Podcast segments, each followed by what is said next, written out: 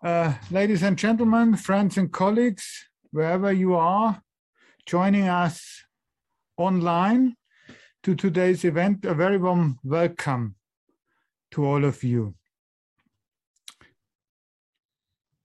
We are meeting today to celebrate or to start the launch of our German language edition of this wonderful Namibian exhibition from where do we speak. I'm very grateful to Richie, who has created this exhibition, and to the Gerda Henkel Foundation for the continuing financial support. I'm Jürgen Zimmerer. I will briefly sketch the history of this exhibition, and then I have the honor to moderate uh, tonight's event for all of you watching us, uh, you can uh, ask your questions or debate using the chat or the Q&A button at uh, Zoom. If you have uh, direct questions to, to us, to the panelists or to myself, Q&A is preferred, but we'll find it and I will put your questions forward to um, the panel.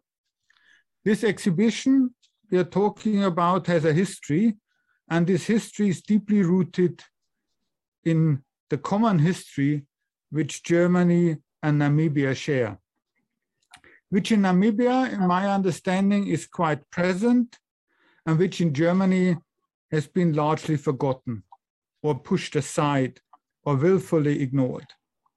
It is the history of colonialism, genocide, and reconciliation, or the, rather the lack thereof, or the history of how we today deal with historical events 100, 120 years after they happened, but which still influence us today.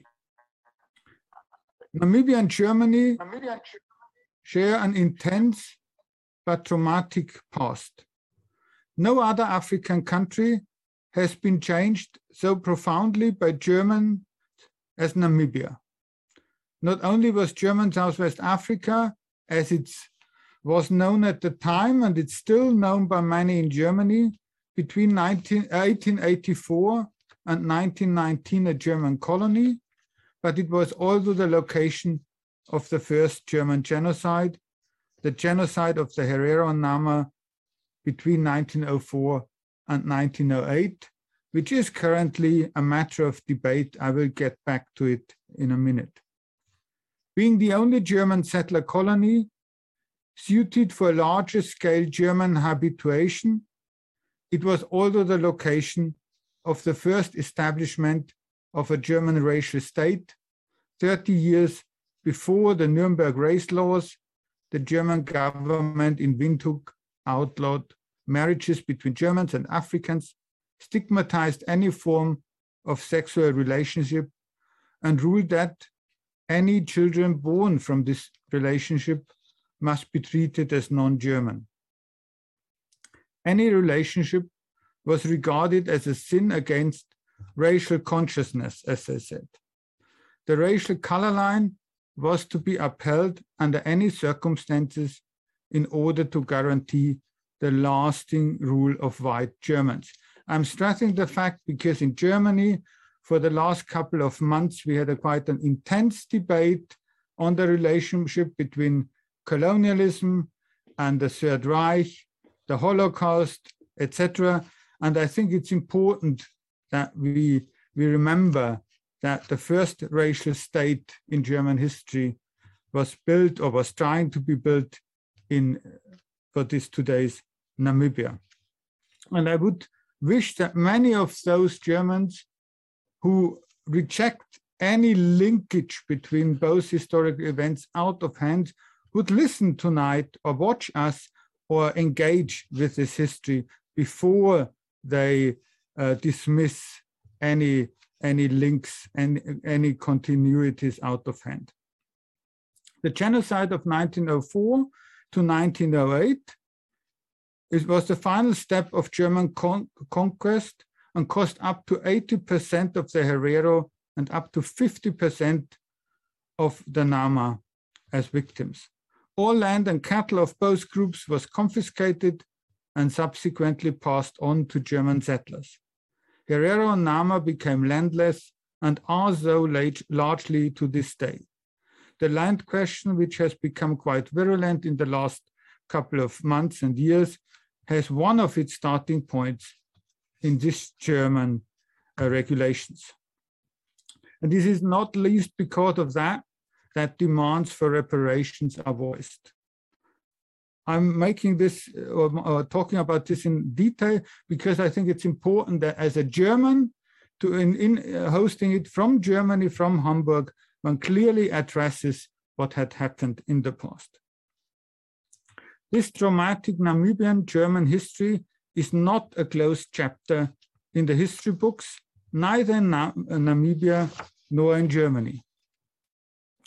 The journey to this ex exhibition and the reason, I guess, why I have asked onto the panel tonight is a project which we started almost four years ago and which is deeply linked to both this history, the history of, of this uh, link between Germany and Namibia, and also a certain power relation which can be observed in the way we talk about these events, about the sources which are placed in European museums, in German museums, etc.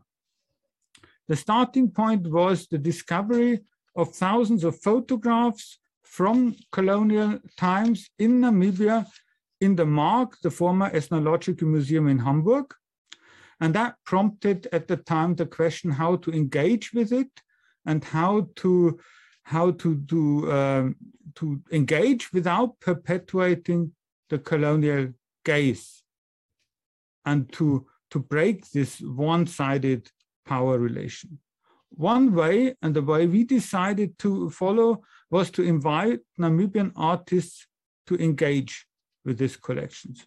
And for that, we invited them to a fellowship at the Research Center Hamburg's Post-Colonial Legacy. And so Mushaandja, and Nicola Brandt spent uh, some months with us in Hamburg and created a first exhibition, which was shown at the MARKK and the Independent Art Space Embassy. I'm giving you some photographs from three, four years ago. You can also see some videos about our original uh, work on uh, uh, the, the website of the Gerda Foundation, where you can see how this started. This is a, a picture from with artwork from Vichy, from, from the MARKK. There is Mushaandja in the middle performing at the Ethnological Museum at the MARKK here in Embassy, an artist talk with paintings in the background uh, from, from, from Vichy, or a long uh, poem by, by Mushaandja, which was also uh, presented at Embassy.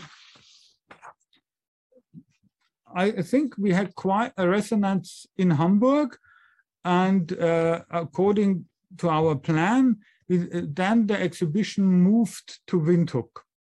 And in, I think, July 2019, the uh, exhibition opened at the National Art Gallery of Namibia in Windhoek.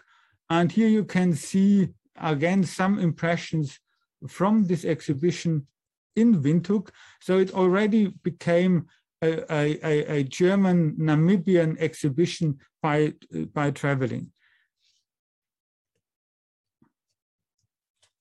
The opening speech by by by by, by which what was great i think then is i think it triggered some debate in germany. I understand it triggered some debate in uh, in, in in namibia. And then the plan came up with to continue this as a as a as a roadshow having a traveling exhibition or the outside windhoek and uh, to host some, some, some workshops which then Vichy created again, um, supported by the Gerda Henkel uh, Foundation. I mean, obviously, as we all know, then COVID-19 pandemic started and sort of uh, forced us to change our plans.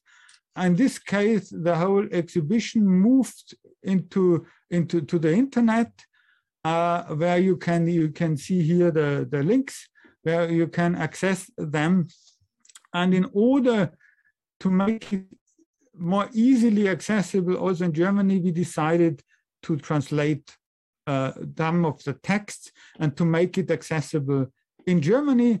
And that is basically what we launched today. And at the same time, we use this as a opportunity to talk to the artists, to talk about the, the project, and to uh, talk uh, about this uh, ideas here. Then the, the, the German version, you can check it out later on.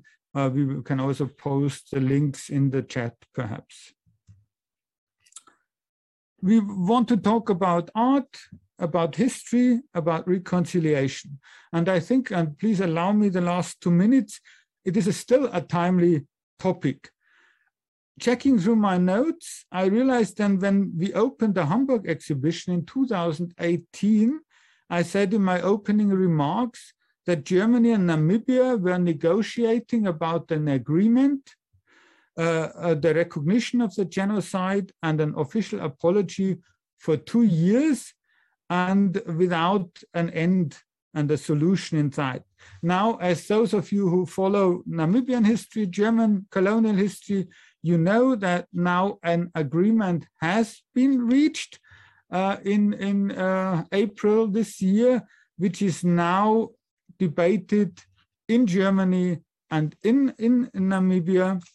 And I would say that still no agreement, no solution, no reconciliation has been achieved, mainly because I think the German side failed to listen to the representatives of the victims of uh, of its uh, of this uh, violent past, and it failed to listen to the Namibians.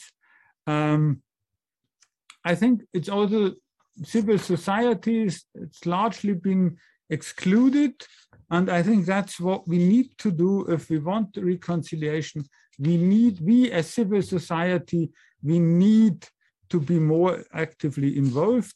And I think that artists in particular, projects like ours or the original project are prone to, to, to, to, to help this process uh, uh, along.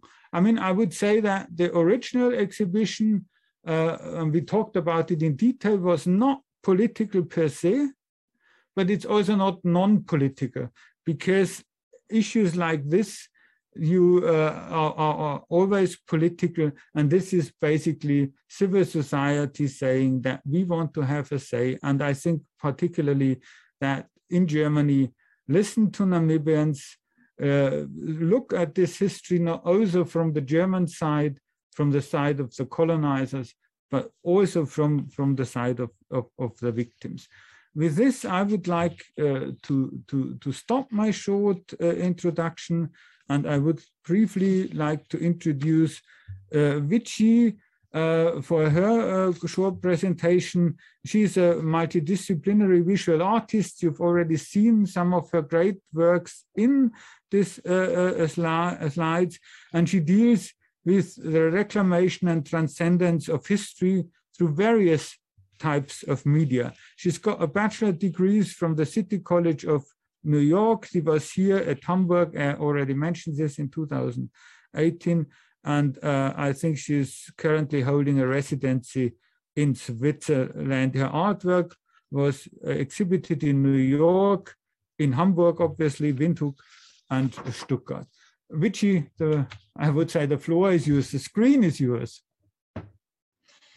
Thank you. Thank you so much. Um, and thank you to Professor Zimmerer also for uh, um, not only um, sort of starting this project, but also continuing to support uh, this project. Um, so as he mentioned, uh, the project started in Hamburg um, and then moved to Namibia in 2019 uh, with an exhibition at the National Art Gallery. Um, and then at the uh, conclusion of that um, exhibition, um, uh, it came up in the discussion that uh, perhaps it would be important to take this uh, exhibition beyond Windhoek um, to also try to uh, bring these topics to other spaces in Namibia apart from Windhoek, which is always sort of the cultural and artistic center in Namibia. Um, so it was important for us to try and find a way to continue these conversations also in other spaces. Um, at uh, in 2020, at the start of the pandemic, um, things were a bit difficult, and unfortunately, we weren't able to also realize the project in the way that we had hoped, uh, which would have been an exhibition in Swakopmund.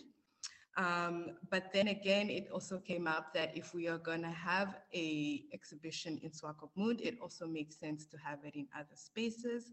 Uh, and this is also just, uh, I think, an overarching uh, theme that comes up in decolonial conversations is that uh, it's not enough to just have the work or the subjects being discussed in Germany. It also needs to come to Namibia. And then in Namibia, it's not enough to just have it in Windhoek. It makes sense to also uh, do it in other places.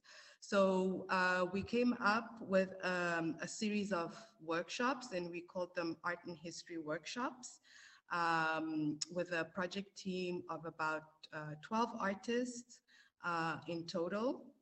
And we had uh, three different workshops um, in collaboration with the Keetmanshoop Museum in Keetmanshoop, uh, the Omaheke Regional Library in Gobabis, and the Okakarara Cultural Center um, in, in uh. And these are three regions in Namibia that are also very interesting for this history, um, um, specifically because of the, the geographic locations, southern Namibia, um, Gobabis, East Namibia, and Otjozondjupa, which is also like central Namibia. Um, and hopefully, maybe perhaps one day we can still uh, do something in Swakopmund, which I think is also a very interesting location and space in regards to uh, German Namibian history. Um, so the main goals for our workshops were really to, one, to, to enhance community dialogues around legacies of colonialism, uh, colonial archives, uh, intergenerational trauma, restorative justice, multi-directional memory, and uneven remembrance of history. Um, we also focused on intersectional identity politics. Um, so yeah, so th these were kind of the main goals. Um, and the outcome that we were also hoping for is to be able to mobilize young audiences um, and to be able to kind of conscientize youth to be able to reimagine um, African futures or a, a, different kind of future for themselves. Um, and so the workshops were actually, or the, the, the sort of the content of the workshops were curated by uh, Jacques Mushaandja, Esmeralda Klute, and Silke Barron. Um, and had, you know, very specific uh, goals and outcomes that we wanted to achieve for these workshops. Um, and we also wanted to focus on critical pedagogy. Um, and we wanted to use art as a method to kind of, uh, as a way to apply critical pe pedagogy. Um, so a lot of the workshops were focused on reflection and connection, um, and then the historical and personal. Um, and then also through this, uh, through all of our different methodologies, it was about creating awareness on, on these topics. Uh, one of the things that came up a lot in this in these workshops was the idea of kind of working with the body um, as a space. Um, and so a lot of our activities were very playful, they were very expressive, um, they were very kind of uh, sense based like we we worked with sound we worked with images and we worked with the hands as a way to kind of deal with these uh, traumatic histories. Um, at the end of these workshop processes, and we also did some of these, uh, we were able to, to have the uh, workshop in Okakarara in person um, because at the time we had a window between the COVID regulations where things were open again and we could travel. Um, and also because of the lack of digital infrastructure um, in, in, in it, it just we, we tested it a few days before and the Zoom just wasn't connecting. It wasn't working. We had sent uh, the, the, the, partners in Okakarara, um, you know, these Wi-Fi dongles so that they could be able to connect. But still, unfortunately, we had like extreme difficulty. So uh, we just took the opportunity to do this workshop in person, which was a bit uh, different from doing it online. Um, and that's that's a whole kind of uh, different discussion. Um, so I would uh, highly encourage you to uh, go through the project website. Uh, we documented everything also. Uh, we have uh, um, sort of like a 10 minute video or so on the process of us just workshopping amongst ourselves to kind of create a workshop plan um, with the guide of uh, Mushaandja, uh, and Silke, who also have uh, kind of uh, different approaches to this topic. Uh, Mushaandja comes from a theater background. Uh, as um, Silke has a sort of uh, therapy um, uh, and kind of dealing with trauma uh, background. And uh, Esme also comes from a theater and performance background. So it was really about uh, creating spaces where we can, uh, um, what is it, play, dance, move uh, as a way to heal uh, from traumatic histories. Um, and yeah, and so I just, yeah, I just wanted to kind of give a little bit of that overview uh, in regards to really like the goals of the workshop that themselves. We wanted it to be a, a generative process and we also gave space for the workshop participants to tell their stories, to, um, you know, to, because we also were interested in gaining perspective uh, from them. So it, it wasn't always about like us coming in to uh, teach them a history that they may not know, but rather it was like, how do we kind of uh, bridge the gap between like how, you know, the history has been told um, and also what people know about this history and how can we uh, kind of educate people in a way that they can see themselves in this history, but also in a way that doesn't re-traumatize anybody or uh, in a way that kind of can also create space for healing. Um, so as I mentioned, we have documented everything extensively on the project website. Uh, we also have uh, some videos on YouTube that sort of give, gives you a highlight or an idea of uh, what happened in each of these workshops. Um, and at the end of that, we were able to create uh, works of art that we were able to exhibit at the Frans Nambinga Art Center in Havana, in Windhoek. Um, and Havana is also a very interesting space as far as um, thinking about, you know, colonial legacy and colonial history. Um, and I mean, in fact, the, the exhibition was supposed to be in Swakopmund, but Swakopmund had been in a really, really bad uh, state due to uh, uh, the pandemic. Um, and by that, I just mean that uh, the numbers were really, really high in, in Swakopmund and the whole of Erongo region was closed and no one, no one could really go in and out of that region for a very long time. Um, so the, the next option was to have it in a space like Havana, um, just again to decentralize arts and cultural events. Um, even though Havana is in Windhoek, Havana is also um, in, a, in, a, in a different side of Windhoek that most people don't really go to.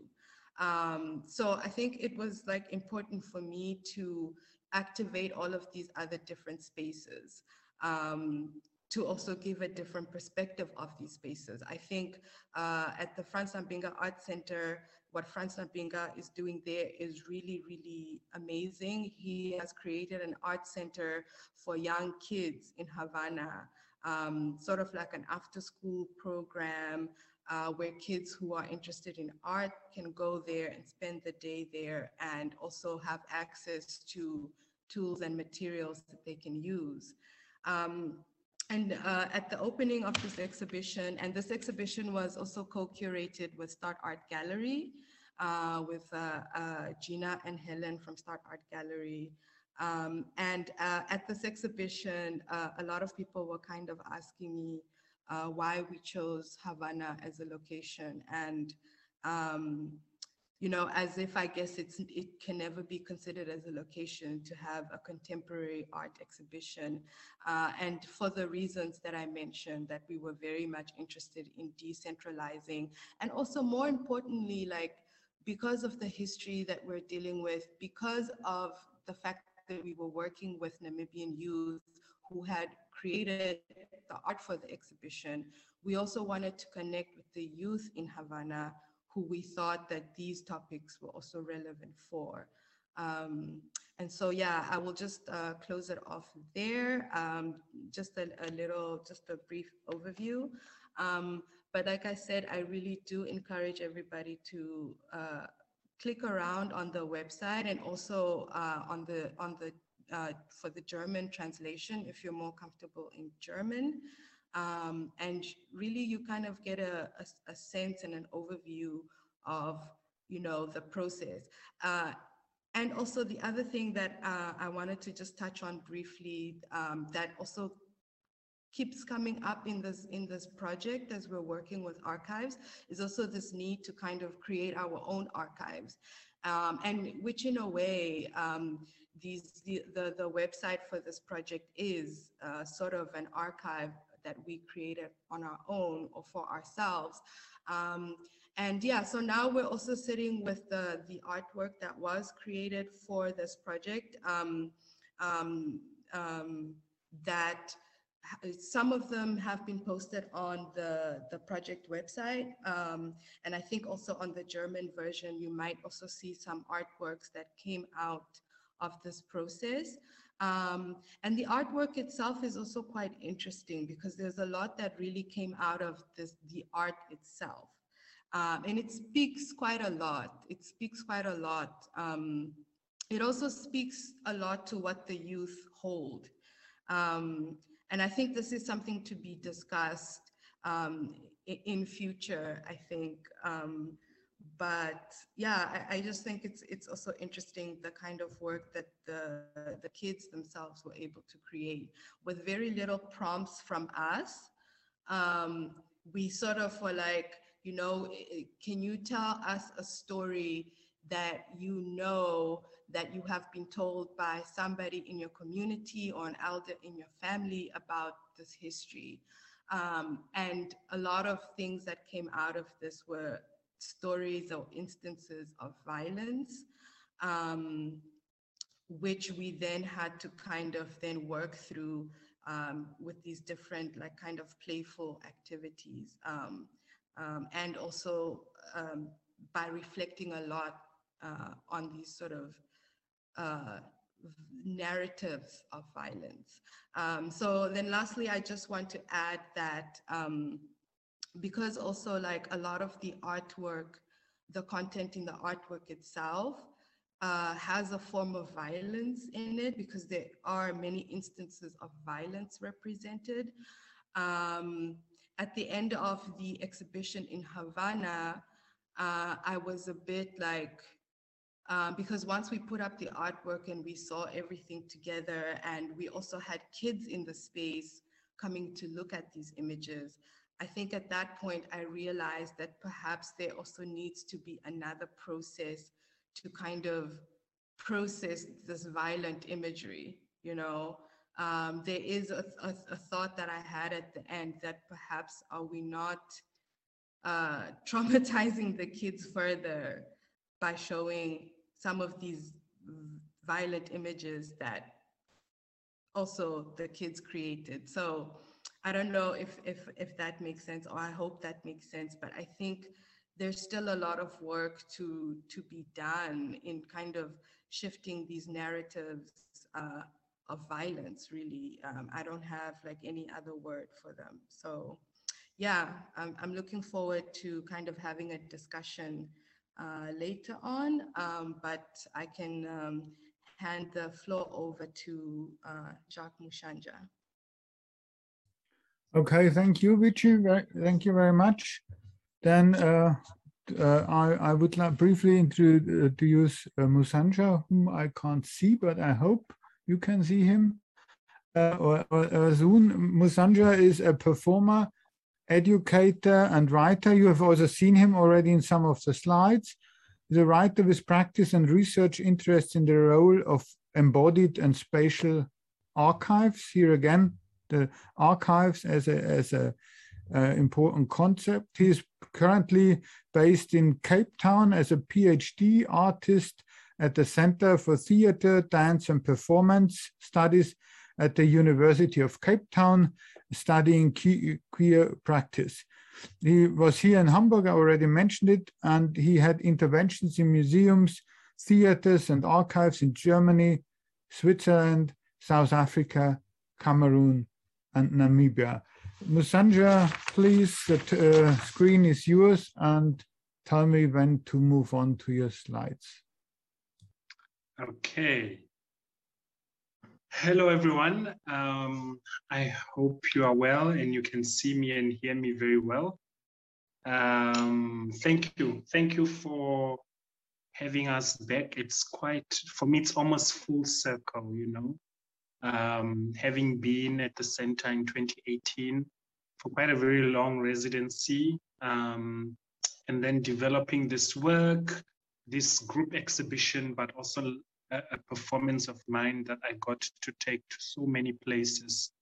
Um, and now I'm kind of back into a space of trying to finish with theorizing some of that stuff, like my particular performance, uh, because I have to finish off the PhD. So it's just such a very nice, important, reflexive space to be in.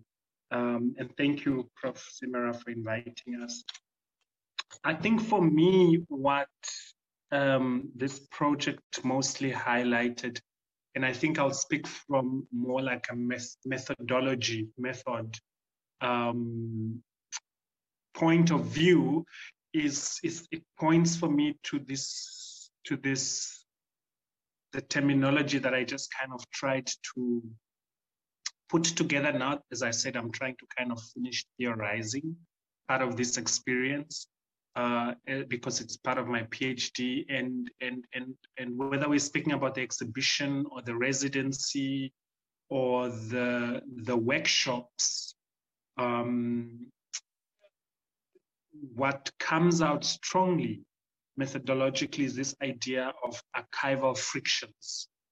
So it's this really this idea that there are many archives that are at play in this particular exhibition project.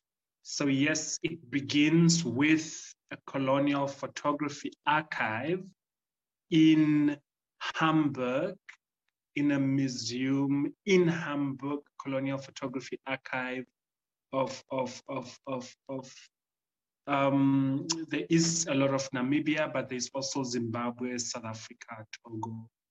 Um, basically just colonial photography.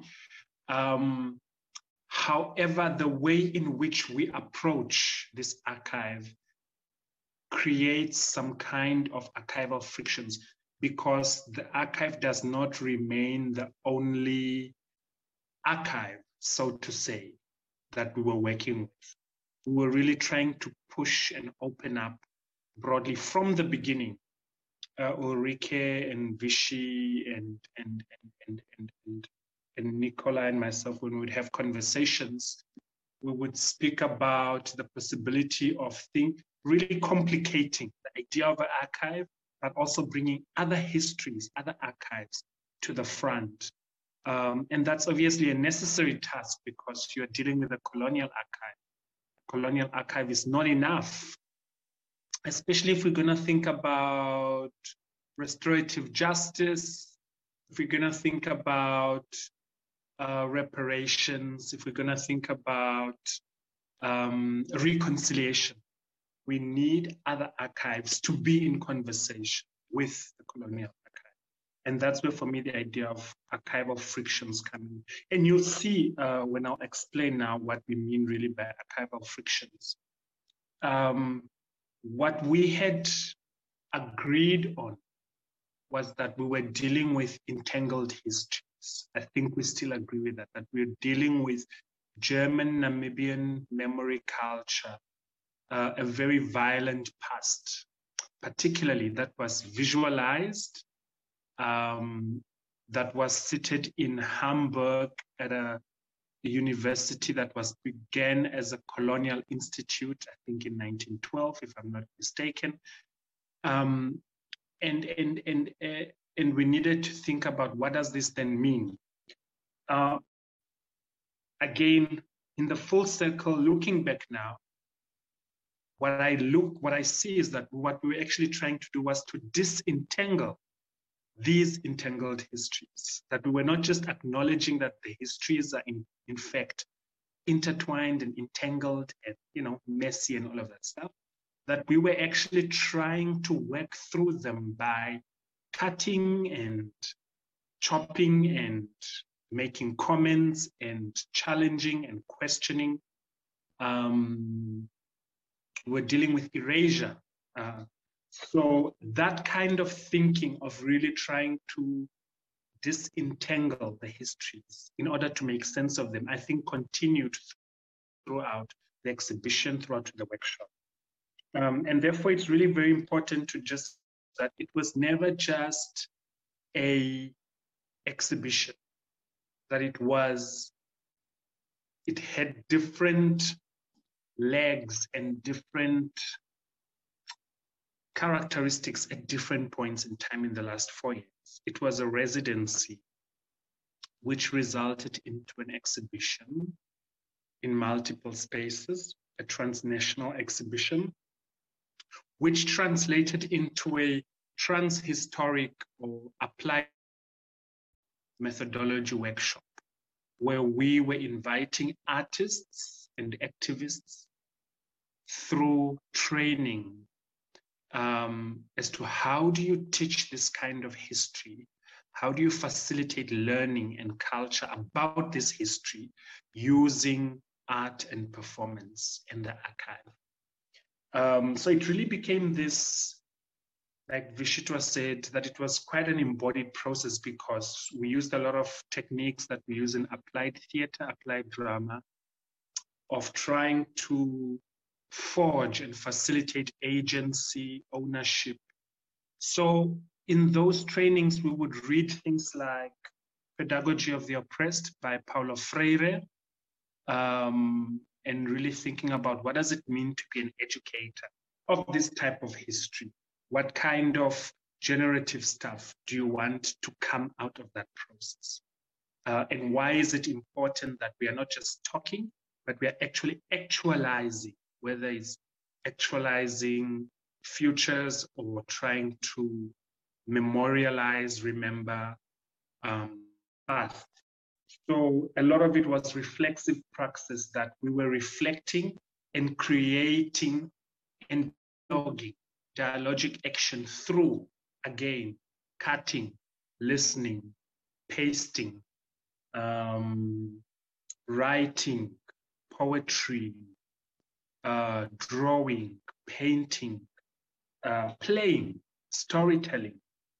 We were reading things like um, Mama Penee, which is one of um, the new uh, books uh, published by Unam Press, and just reading this together in those trainings as we as we were trying to then come up with and, and encourage the different artists and activists to develop their own workshops that they would facilitate either in Keetmanshoop um, in Gobabis, in Okakarara, obviously using very hybrid forms, face to face, but also sometimes in some cases online, online works. So what happens was that the project then began to move in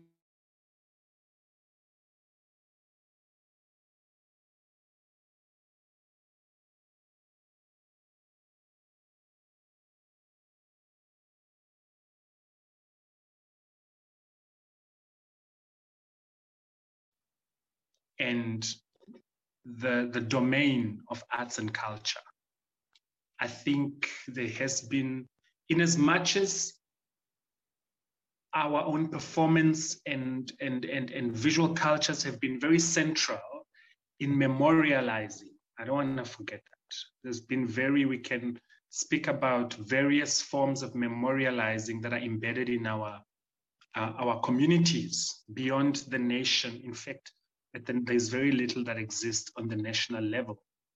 Um, often what we find is that the, the contemporary art space, youth spaces, these spaces are often uh, very little, very little um, engage with with with with this type of histories. And what this project did is that it gave people the opportunity it gave young people learners in high school uh, unemployed youths um, um, activists teachers uh, artists cultural workers heritage workers gave them a and predominantly young people gave them a chance to express and and and and and and, and, and write their own stories, contribute in some way, participate in some way, but using a brush for telling a story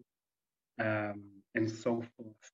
So applied arts as a methodology in Namibia has very long histories, obviously, uh, as I mentioned, that our very own um, cultures use often song and dance. So you can think about uh, all the festivals, for example, in the South, of memorializing the genocide, or the Otjiherero practice of Omitandu and Oshina.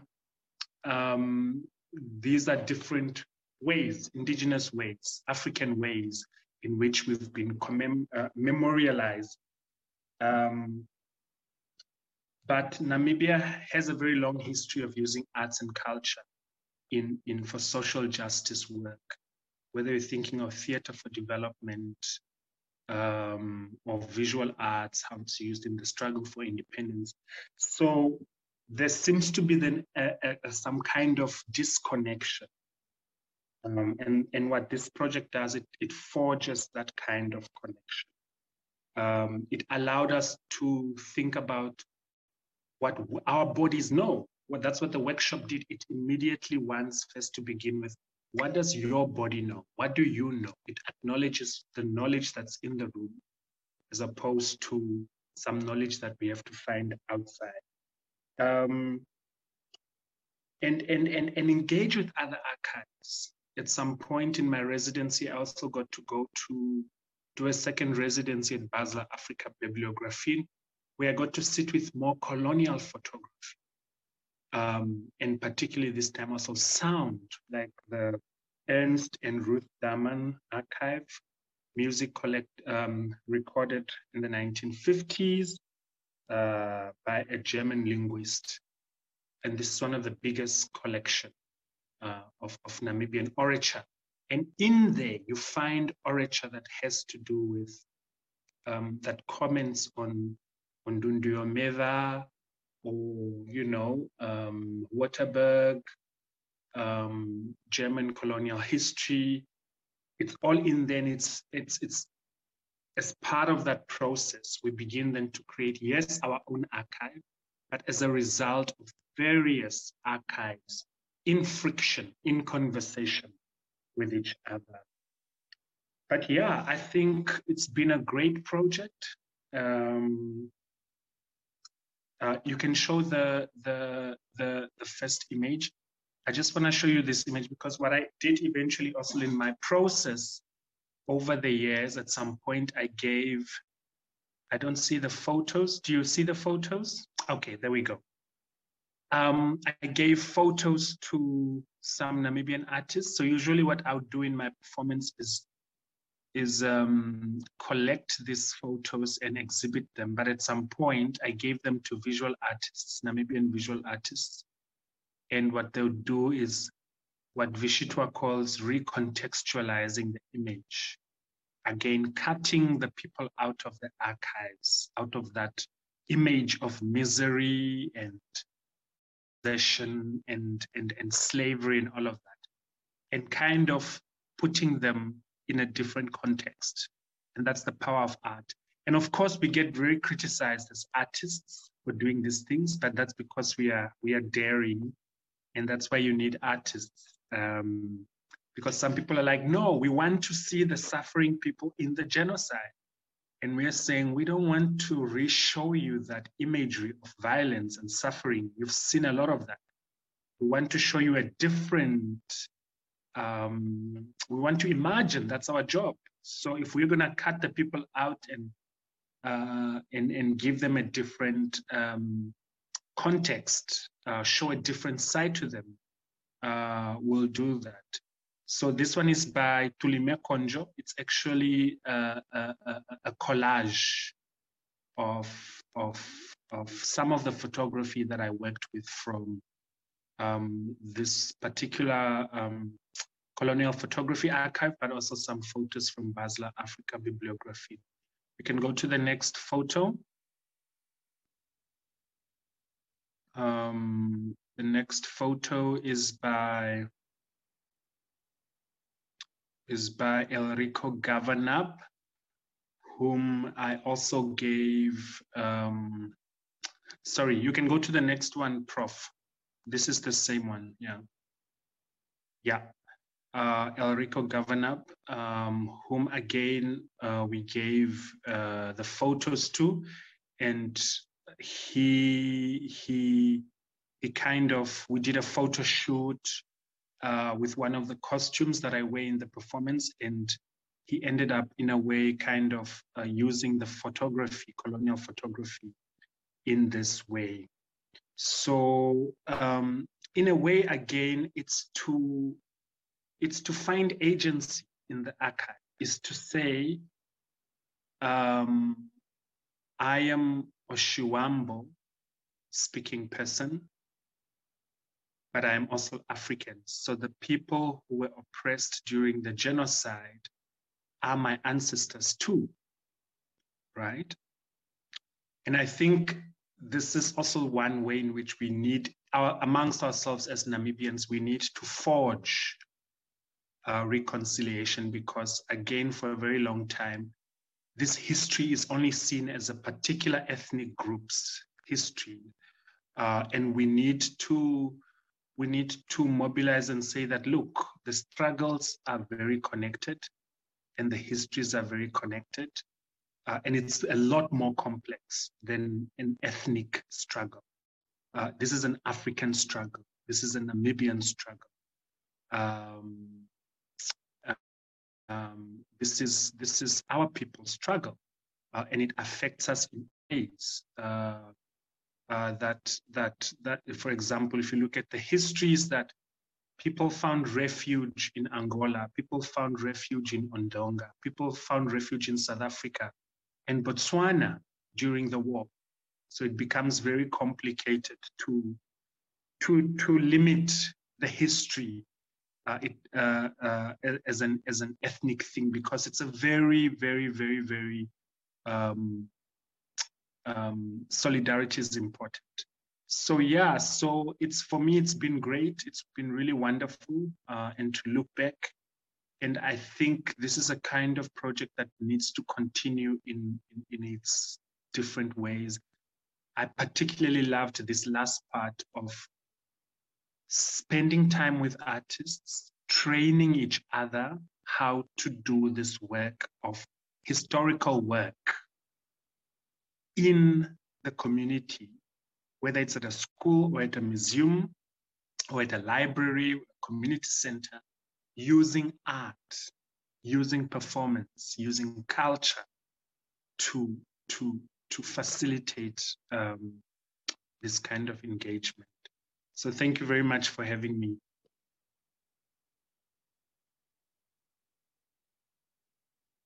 Okay, thank you. To, thank you to two of you for your for your interventions. It's also a trip down memory line when you hear I, I, I listen to both of you.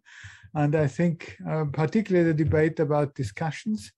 I think I said it uh, a different occasion that this is the project with the longest, even the Hamburg part, with the most detailed and longest and intense discussions I've ever ever had, and it shows uh, that we we were talking about very very principled uh, things.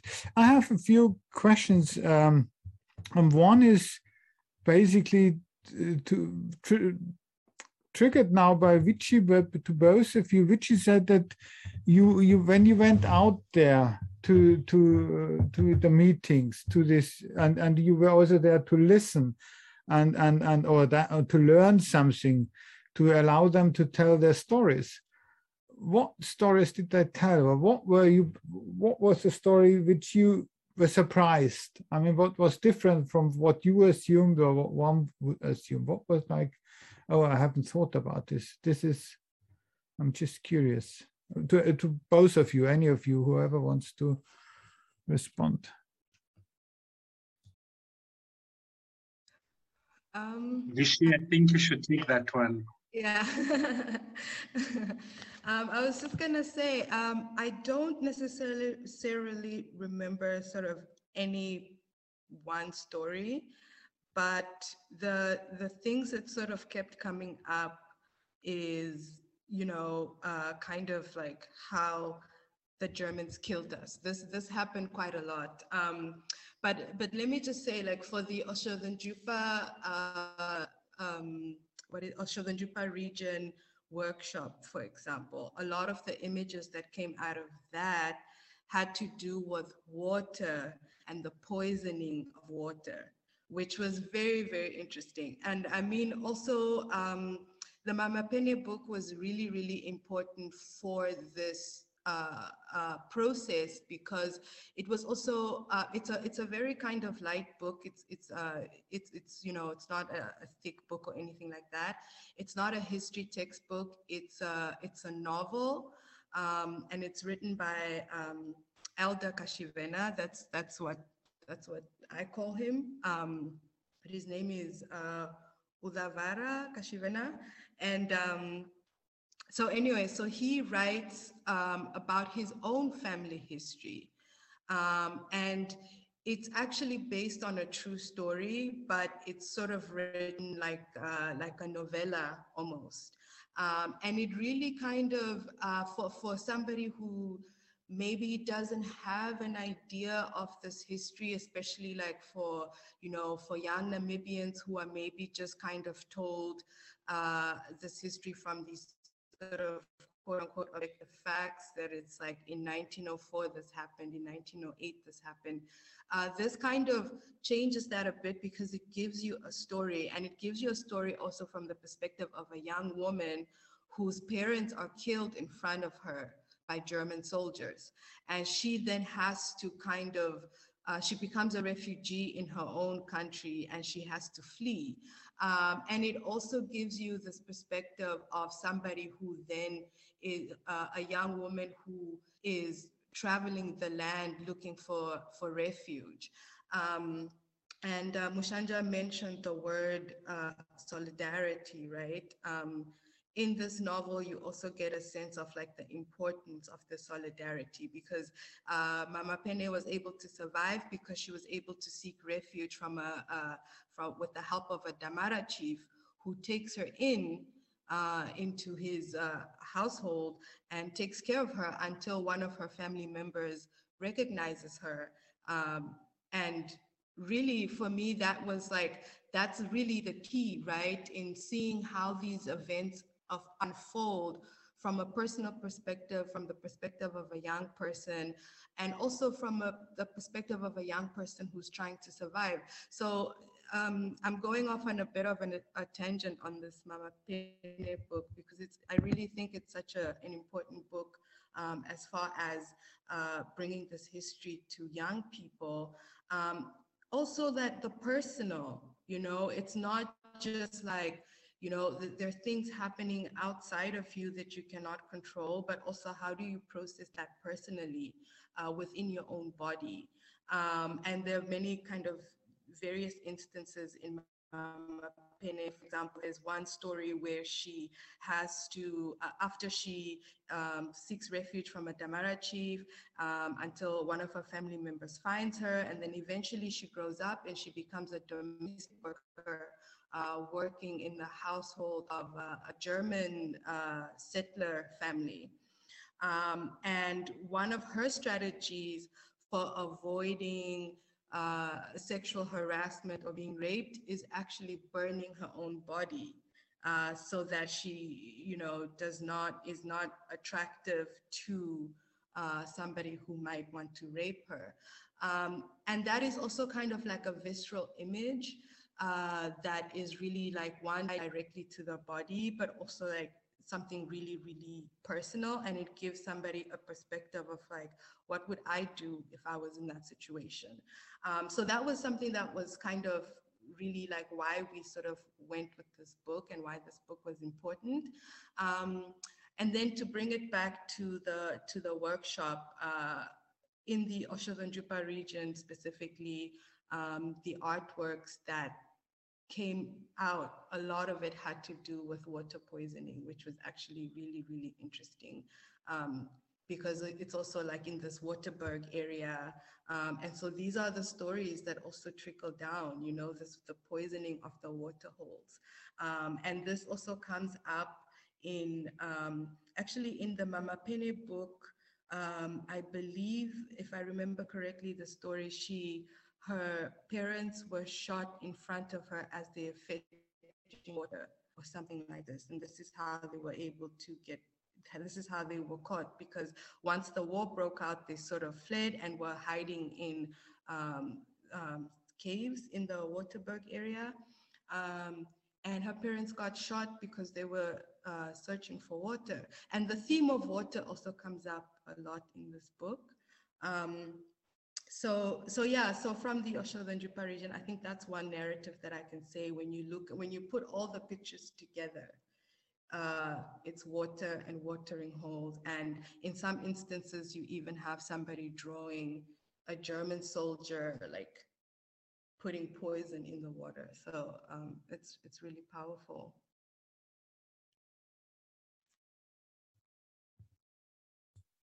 Uh, thank you. I mean, uh, I, I find this very fascinating about about the water. I mean, completely different story. I'm just reading through memoirs of German soldiers post uh, Battle of Ohamakari, August 1904. I just did it the last three days. Uh, and, and, and, and, and, and, and what a major role water plays. It's all about water and it's all and and and and and and, and, and this is in this striking it's also striking what is missing there because there are no no victims no German victims in the in the whole stories. It's just water and there are dead animals.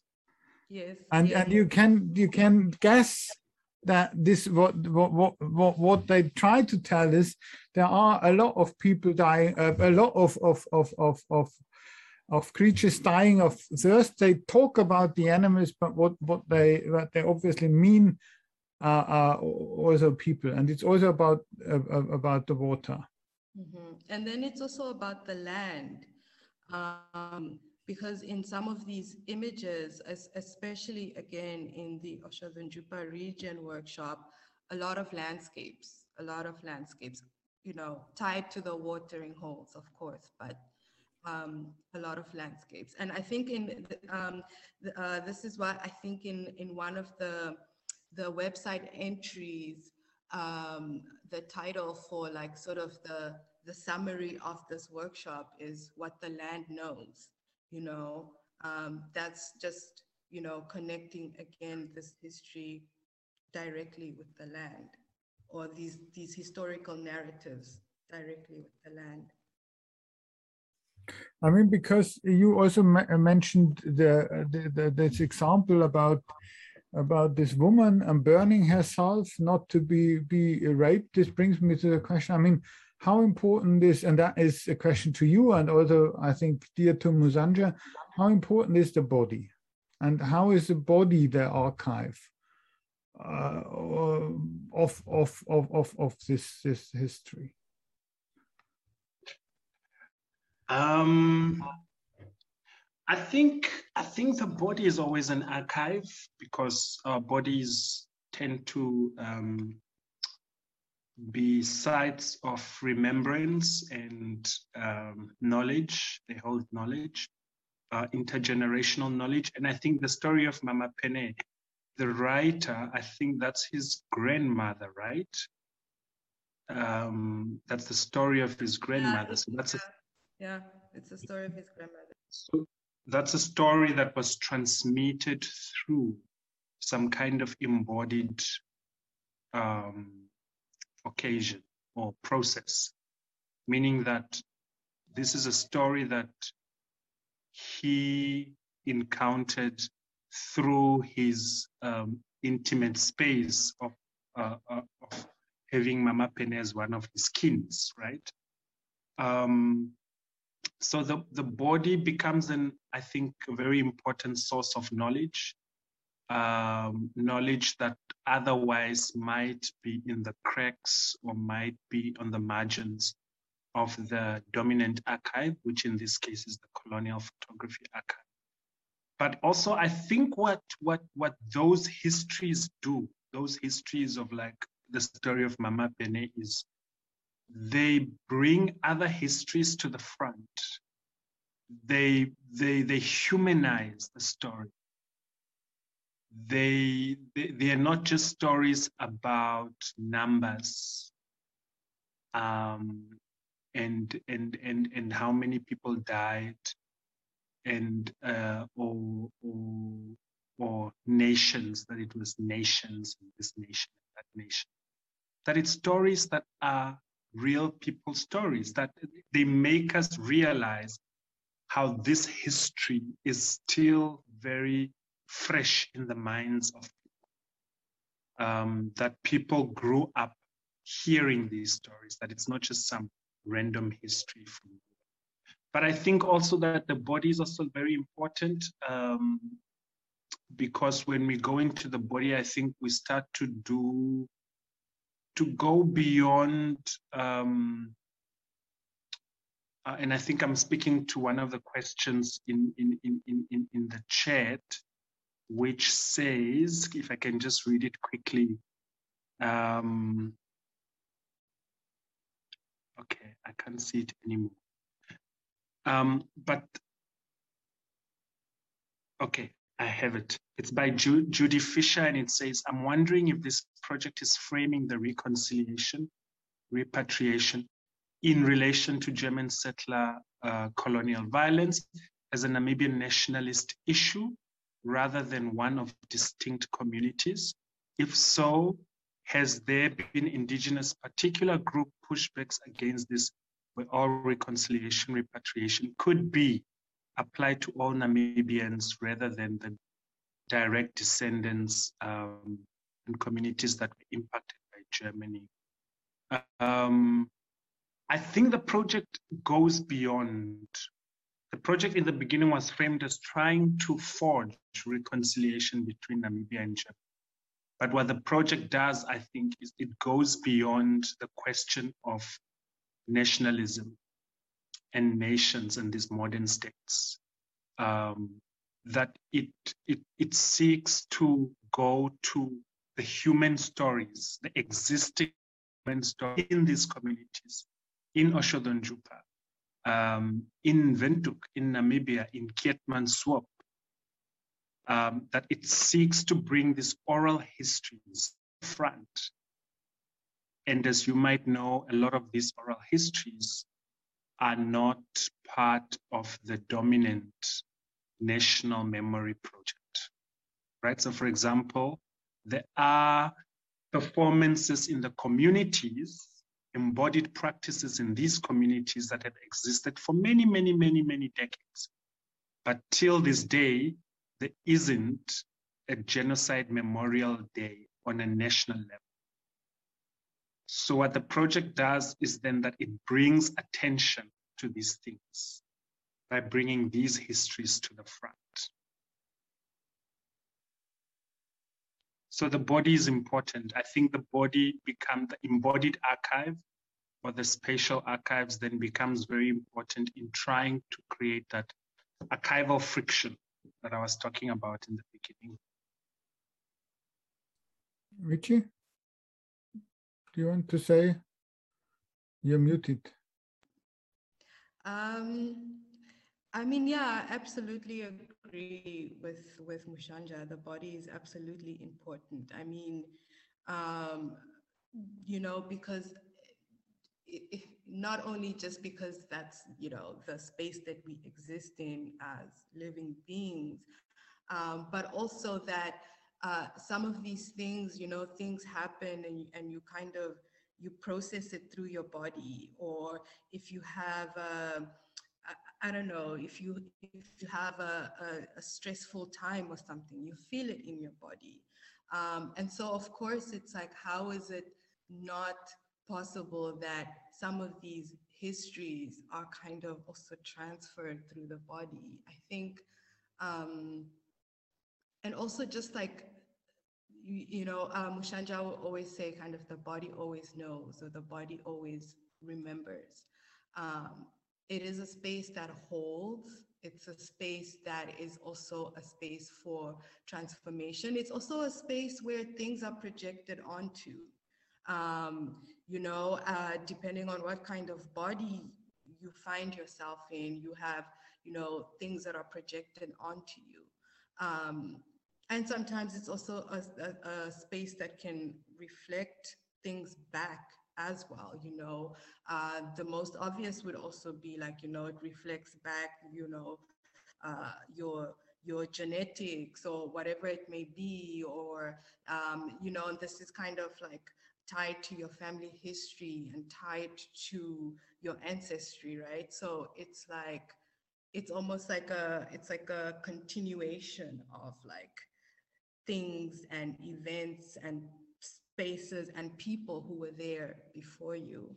Um, so yeah, I I could only, or hopefully I could only add to what Mushaandja said. Um, yeah.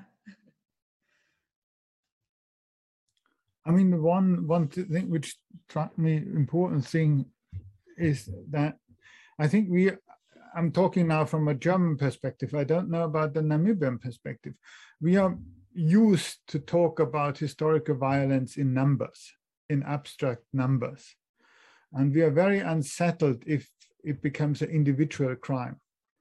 It's a, a crime against one person, like the, the rape which you which you mentioned, and and and and which where you have one perpetrator and who might be my grandfather or grand grandfather, and you have uh, one victim.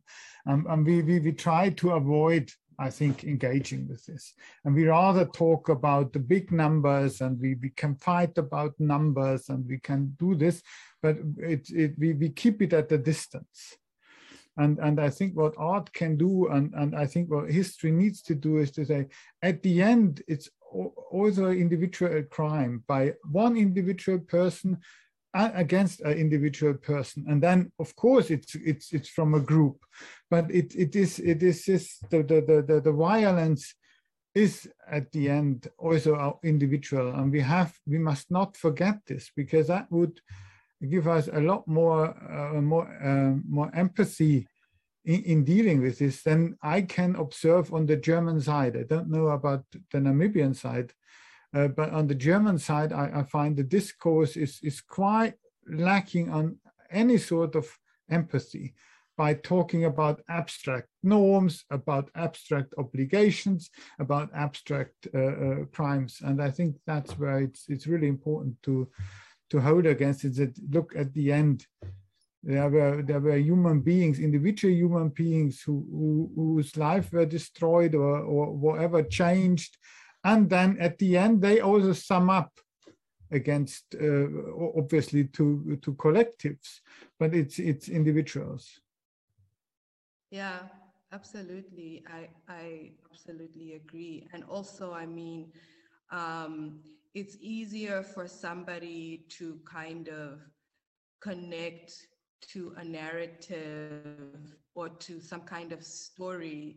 Um, and this is why, you know, again, like what Mushaandja said, this is where art comes in because it's it's like this window where you can see yourself in these narratives, you know, at least um, speaking from my perspective. Like, uh, for example, uh, right now, I'm working on, um, uh, I'm, I'm doing a research residency uh, with Pro Helvetia in, in Switzerland.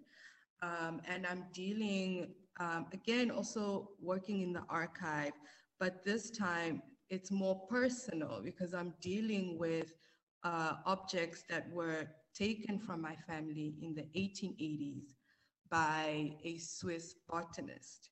Uh, and these are like everyday uh, household objects, costumes to uh, sacred objects and amulets, all kinds of things. He kind of elected a gamut of material um, that he decided that this is the definition of what Herero culture is. And so therefore, you know, my collection is complete and came back to Switzerland and sold that collection um, to the Ethnographic Museum at the uh, University of Zurich. Um, and these objects are there today.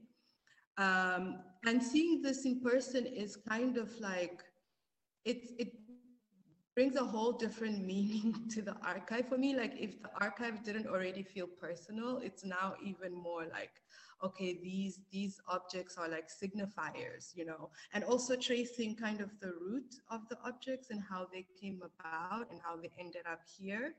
Uh, that is also uh, something that needs to be kind of stretched out a bit because it, it's not just like, oh yeah, the objects ended up in a in a museum collection, and that's just like a like a sort of a, a clinical objective way of of saying that. But no, these objects also ended up there through a series of negotiations, through a series of networks.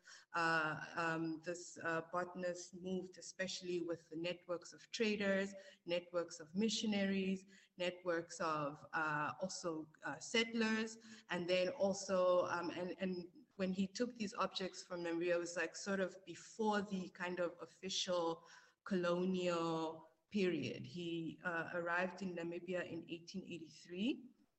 And then by 1886, he was uh, back in Switzerland. Um, however, things were already kind of moving in this way, and there were all of these networks. And so there are all of also these different stories that are intertwined.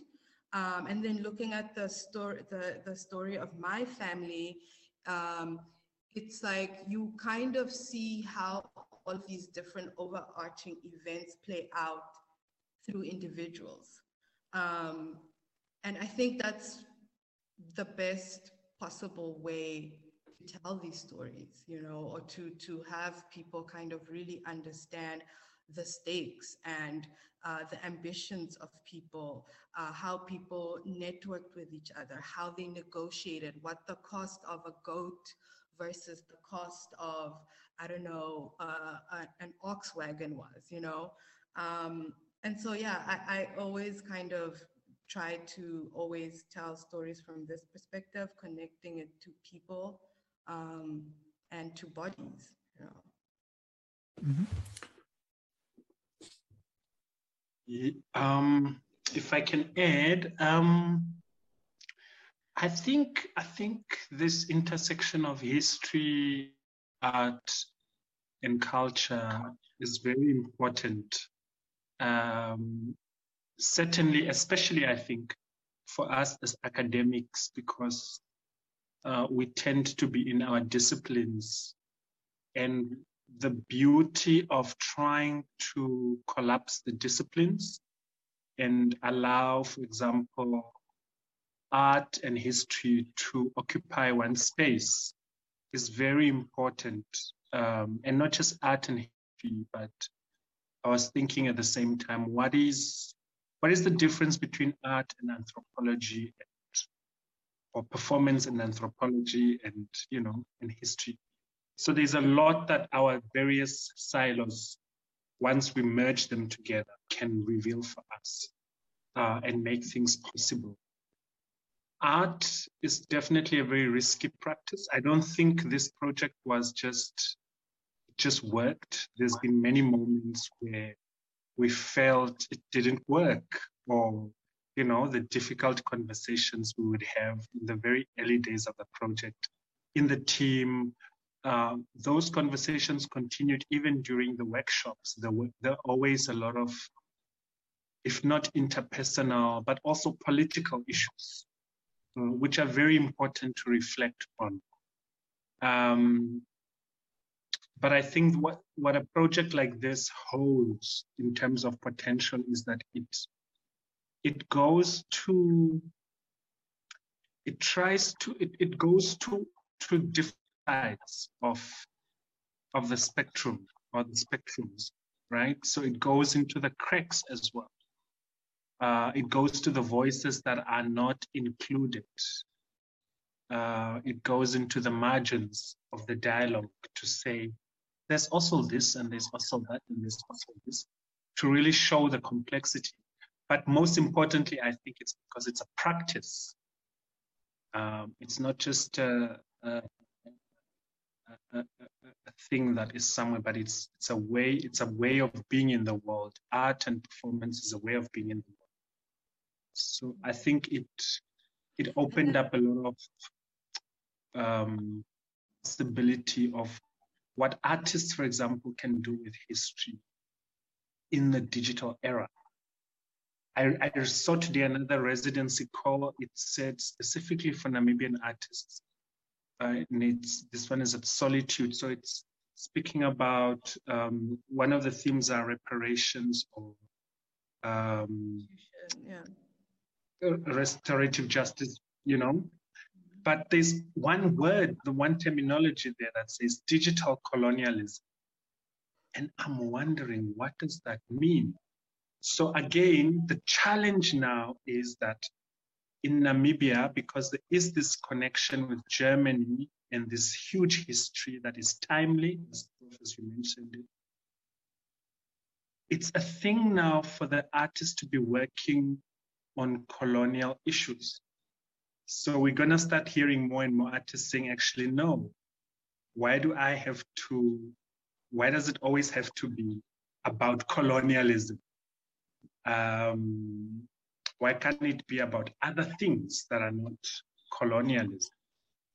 Uh, so th that's where I think it's going to head to because there's a more and more increased uh, presence of artists engaging uh, with, with, with the question of colonialism, um, it's, it's, starting to become this very overwhelming uh, and questionable space that is the Namibia Germany relations only uh, defined by the colonial legacy and the colonial condition or the condition of coloniality? Or is there something else? And that's why we were speaking about futures, that we're also still trying to forge futures in this process of like trying to work through histories and, you know, making landscapes things, of all kinds of things that, you know. Um, so these are just the big questions I think going forward um, that I think need need to be asked in the cultural cultural yeah and of course history has everything to do with the future but are we making those connections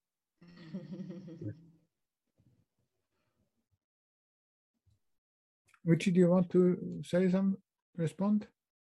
No. Uh, no, but I actually I, I finally found the the Q and A.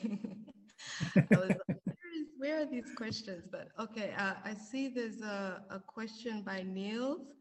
Uh, it says, thank you very much for the interesting presentations and all the input. Do you have the impression that the Windhoek exhibition and especially the local workshops have a lasting impact on the topic and the discourse in Namibia? How, in your opinion, will the younger generation in Namibia approach colonial history? Um, I just wanted to answer that question um, because um, we got kind of uh, different mixes uh, in uh, 2019 uh, with the exhibition Windhoek. Uh, I think Mushaandja mentioned this earlier, like some people said um, that we were distorting history. Um, and other people said that you know they wanted to see the kind of original images um, and we had uh, also uh, an artist talk after this exhibition which was really really interesting because um, it was more like a political talk than an artist talk really. We barely even talked about the art. The, the conversations were very very political. Um, and after the end of that discussion um, a lot of people actually kind of were like, okay, it makes sense why you decided to approach things this way. I think I remember like sort of one of my answers uh, to the question of like you're distorting history was that, well, this is also kind of a, uh, uh, uh these images are framed in a certain way that does not tell the whole truth, um, does not reveal the truth. In some instances with these archival images, um, you know, you see kind of these images of naked people and whatnot, but in some instances, there's, you know, evidence that's like people were actually undressed before they were photographed or they were undressed specifically for the photograph. And so therefore, um, the image in its original context is just a construction um, that needs to be contextualized or recontextualized. But of course, there were some people who were like, no, we actually still want to see, um, or we still want to see, you know, certain kinds of imagery. Um, and I think there's definitely like a space for that. I think it's valid. Um, um but that's, yeah, that's, that's perhaps something that um, I don't know how comfortable I would feel to do that. Um, but uh, one of the things also that a lot of young people said at the end of uh, the workshop, so that came up in the reflections a lot, is that uh, they have never been taught this history in this way, and they kind of see it differently now, um, which for me I thought was quite amazing, you know. And I can only hope that uh, it does kind of change the discourse, or it, at least it does kind of change how people maybe might approach this topic. Um, and the other thing is also with Namibian youth, I mean, this, this history is, uh, I think it's taught in schools now, to be honest, I'm not really sure. I think last year there was a project, uh, it was an initiative of the Namibian government and the Goethe Institute, if I'm not mistaken, uh, to bring some kind of curriculum to the schools, but local activists actually protested this and then eventually they kind of shut this whole thing down because people were like okay who did you discuss with and what is in this curriculum and is this going to be a, a repeat of you know telling this history from this kind of uh, uh, German perspective? Um, and I'm not really sure what was in the curriculum um, but the fact that people protested it, I think it just means that it wasn't good. But I just have to say that really one of the most like important feedback from the workshops was young people saying that they have never been taught this history in this way. And also just making this connection of like, uh, you know, this people being displaced from the land and like who owns the land today and who you know, has, you know, inherent privileges today and, uh, you know, or, you know, or even things like um, uh, one of the artists in the project, Hildegard Titus, she did this work called Without Question, um, looking at and deconstructing this idea or this image of the, of the Black domestic worker, which is something that is so like deeply ingrained in Namibian society that you just take it for granted that Black women are domestic workers. Um, but this is also a construction of this colonial history. Um, and this was also something that, you know, once sort of a lot of young people realized this, it was kind of like, oh, oh, okay, you know. So I think with some of these little things, I, I, I hope that it does change the approach, or at least I hope it changes how uh, young people are able to see themselves, you know, um, to have a certain kind of truth about yourself that has been stripped and taken from you. Thank you. Uh, I tried to summarize some of the questions and link it to some I, what what you now said. I think what Mushaandja said quite strongly. If I interpreted saying that everybody asks about this colonial history now, and a lot of people, a lot of artists, a lot of calls are there. Shouldn't we also talk about something else? There's also a question by Jonas Prinz-Lewe where said in Germany, in German cities, a lot of people, artists, students, activists are now becoming interested in the question of post-colonial memory and post-colonial justice. Is there a similar trend in Windhoek and who are the actors? If so, uh, and he says, I'm only familiar with the works of the traditional leaders of the Herero Nama the older generation, if you if if if you will. Uh, that's what he asks, and and and my question would add to it: Is this is again the colonial, the former colonial power setting the agenda? Because in Germany now there is an interest in uh, colonial history in, in the genocide. Therefore, in Germany or in Europe now, there are bursaries and residencies like ourselves, etc., etc. And is that what, what Namibia needs? Um, do you mean that does Namibia need the agenda to be set by Germany? No, no, not need.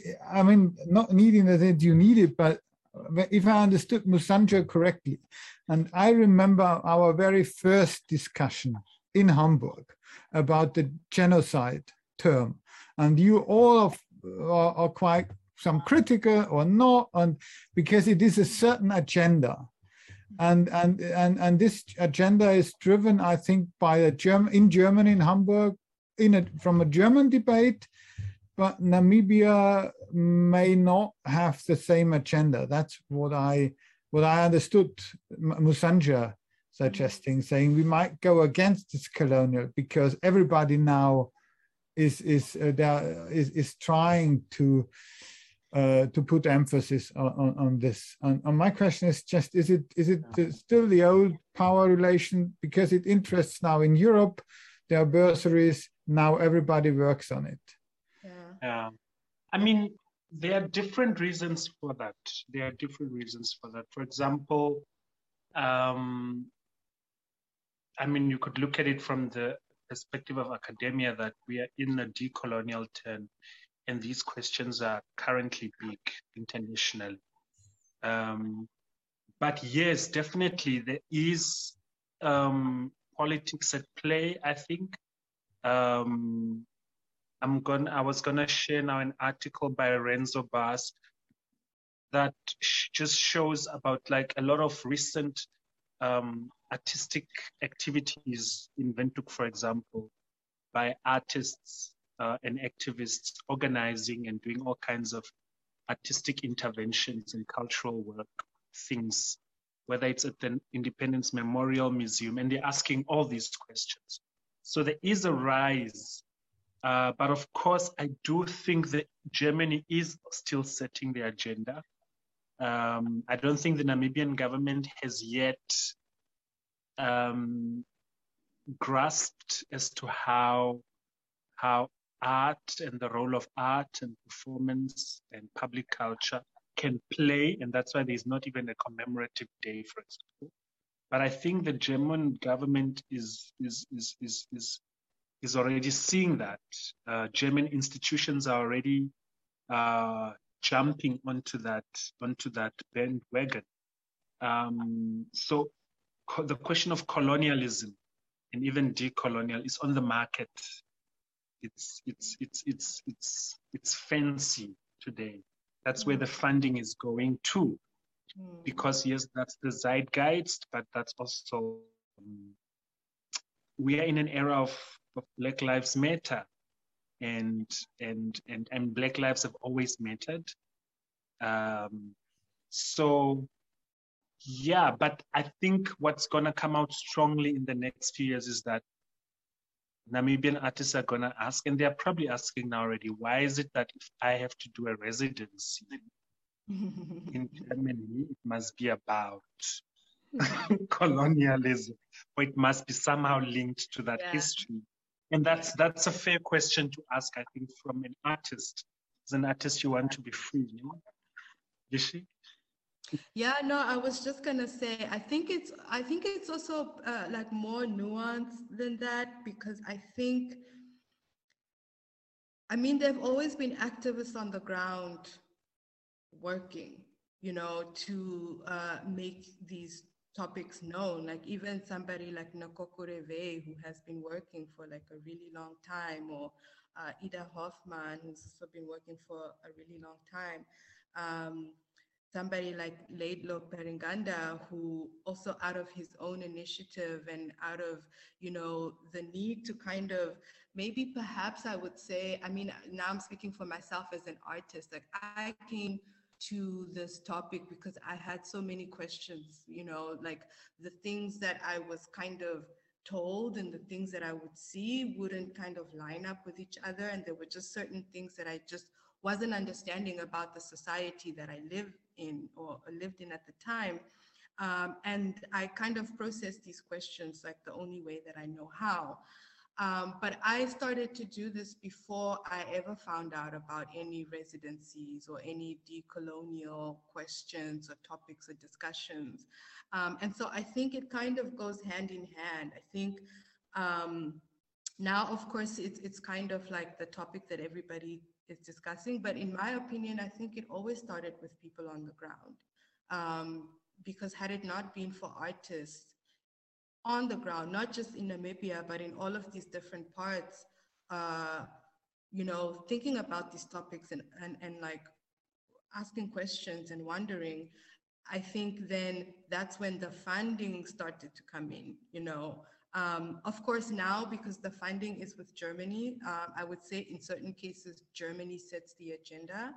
Um, but still, you know, with or without German funding, activists have always been doing this kind of work. So I think it's like a bit more, a bit more nuanced. But I, I do agree with um, with Mushaandja about yes, at, at some point I think artists are also gonna come to this question of like, do I have to, you know, be, because I mean, as a as a black artist, as an African artist, you know, if you look at a lot of artists right now who are kind of uh, um, taking up space and, and uh, um, building platforms and all of this, uh, a lot of the work always references Black pain, you know, and I think eventually we're to come to a question of like, okay, who are we? Like, are we commodifying Black pain? Are we, you know, uh, packaging Black pain and for who and why?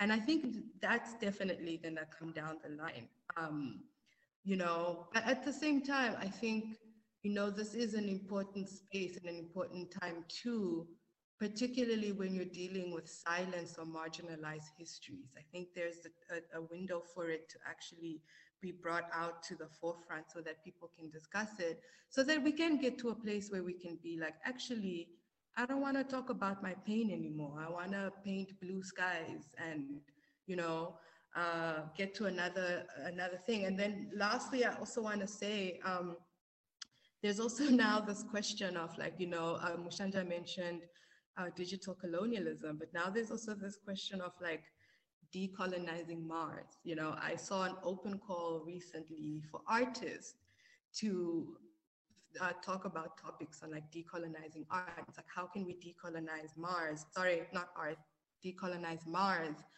Uh, and one of my thoughts was just like, well, to decolonize it, just don't colonize it Just don't colonize it. you don't have to colonize it, you know?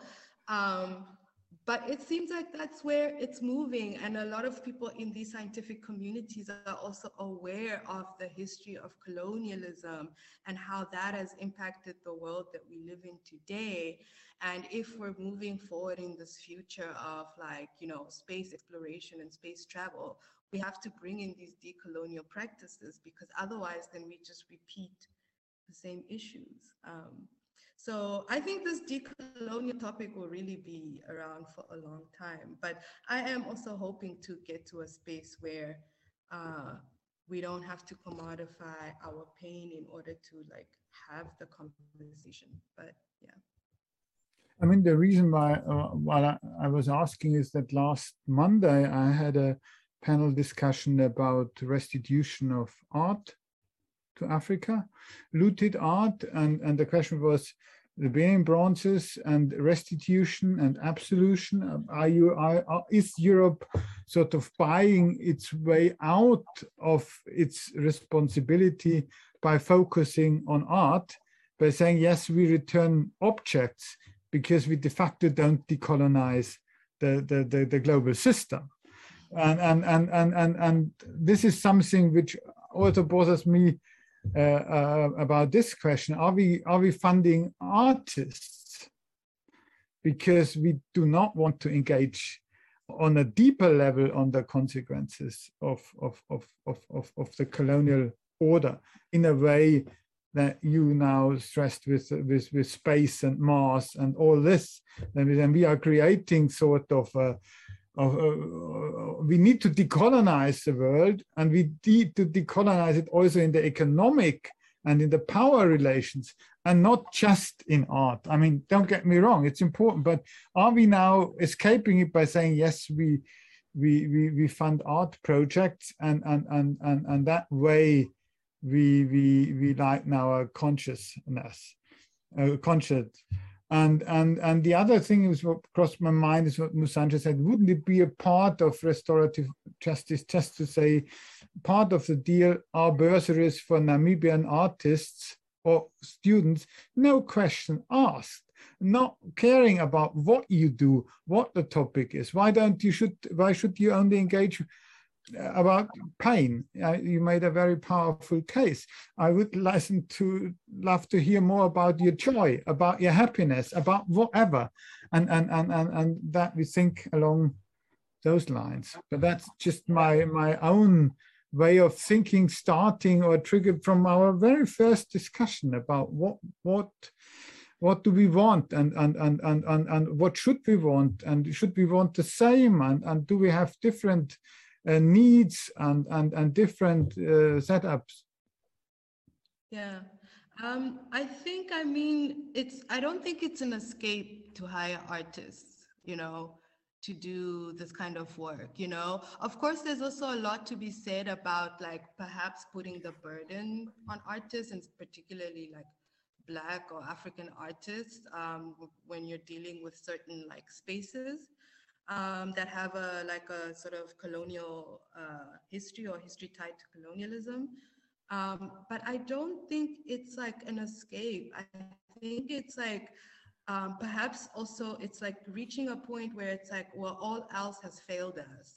You know, how about we try something else? Um, and I mean, now, I mean, this this decolonizing Mars uh, call also came with a, a lot of other open calls to solve climate issues you know? So there are these residencies for artists to solve climate issues. And it's just like well we're at the end of our rope. We don't know what to do. Let's try.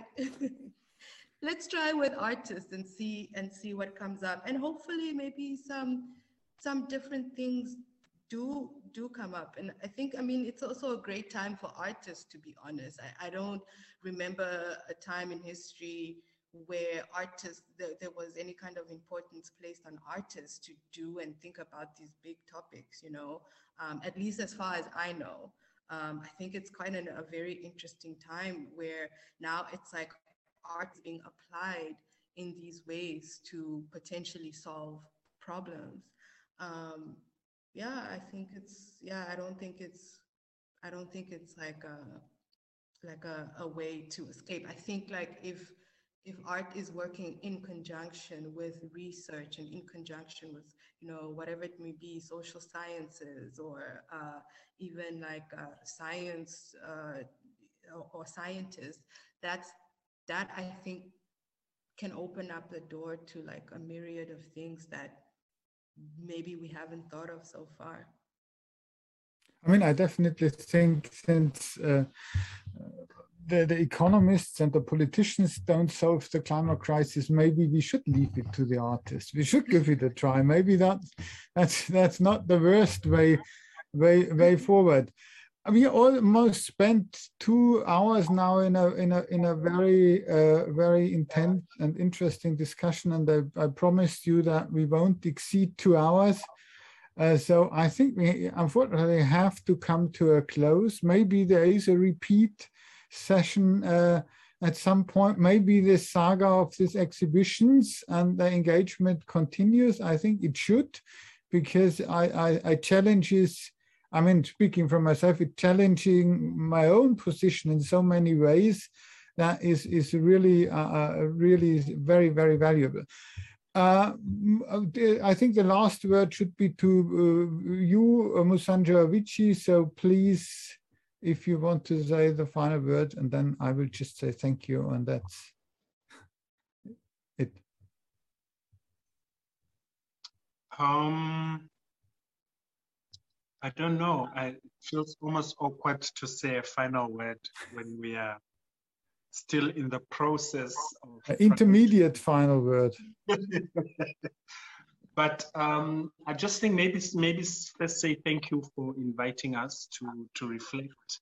Uh, it's been quite a while. It's been quite a moment.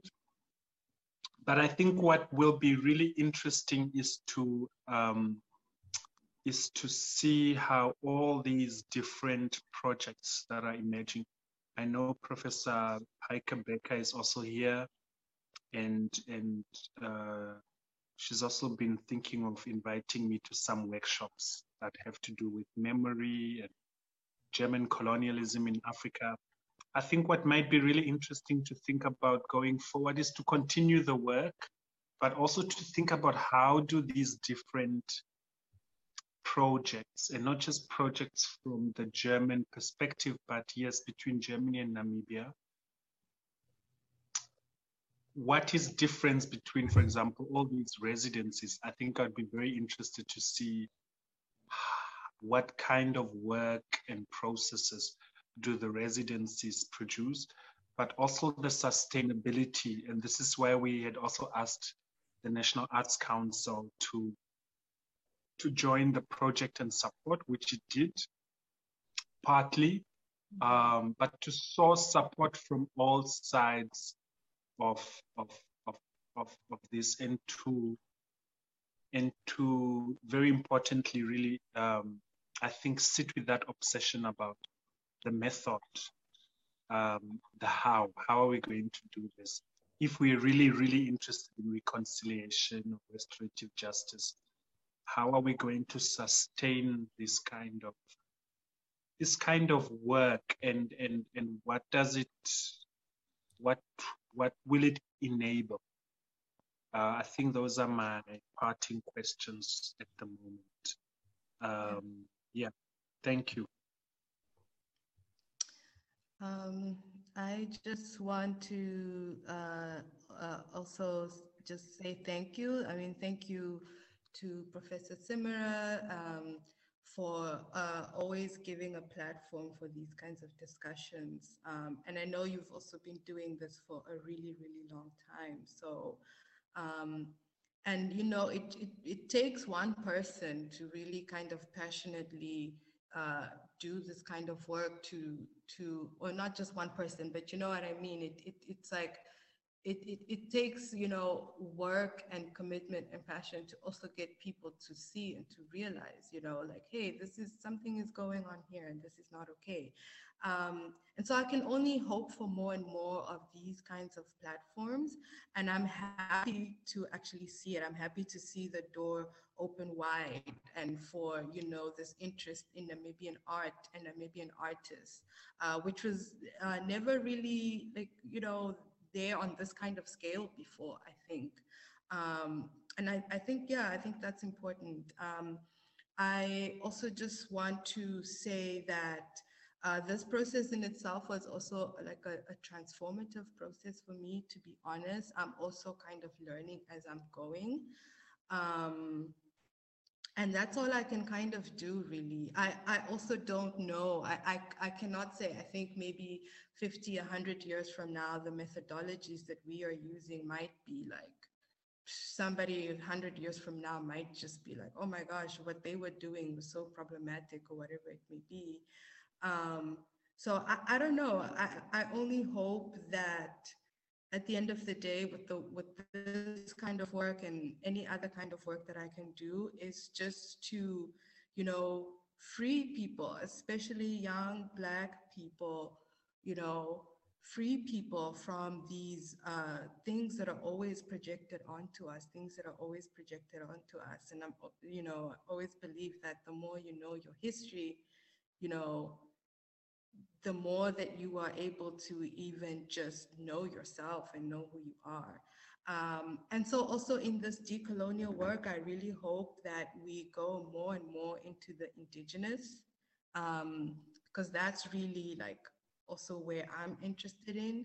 Um, and finding those and perhaps then it's also like we have to perhaps also break free from the archive and find other spaces where we can actually find the the indigenous. You know, we might not actually find it in the archive, but that's that's another tangent. Um, but uh, yeah, I, I just want to say thank you to Professor Zimmerer and the team at the Research Center uh, for putting together this event. I do hope that we are uh, able to continue to give uh, more and more platforms and to also have more and more of these kinds of workshops in Namibia. I think they're really important. So yeah, thank you. thank you for well, having Thank you. And as I said, I think you, you should have the last word. Thank you for everybody. Thank you for Kim Todzi and Julian zur Lage and everybody who worked to make this possible. I was here only to talk, so I had the easy part. Thanks to Mushaandja, thanks to Vici, and hope to continue this conversation. Thank you. 拜拜 리.